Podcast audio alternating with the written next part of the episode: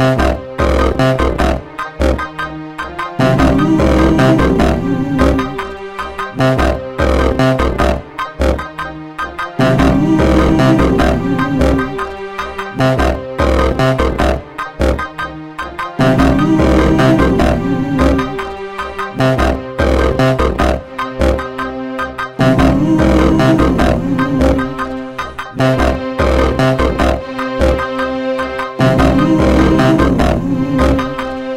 We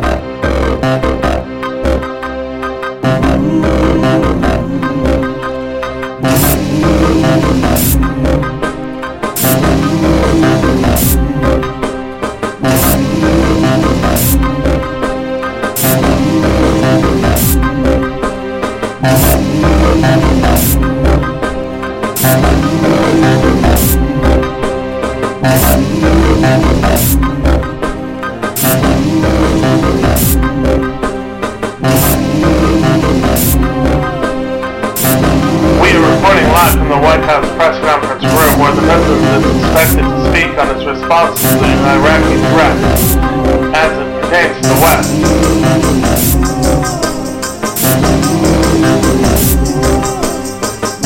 The president has announced that he will be sending ground troops to the Iraq region within the week.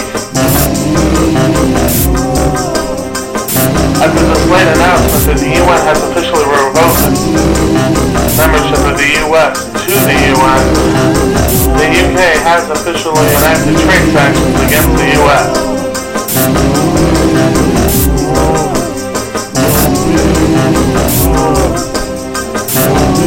For the first time in 40 years, the draft is being reenacted to supply troops to the Iraqi region.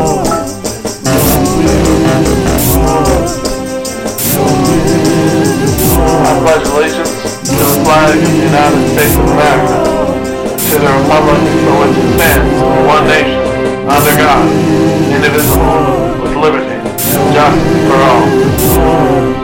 God bless America. God bless America. God bless America. God bless America.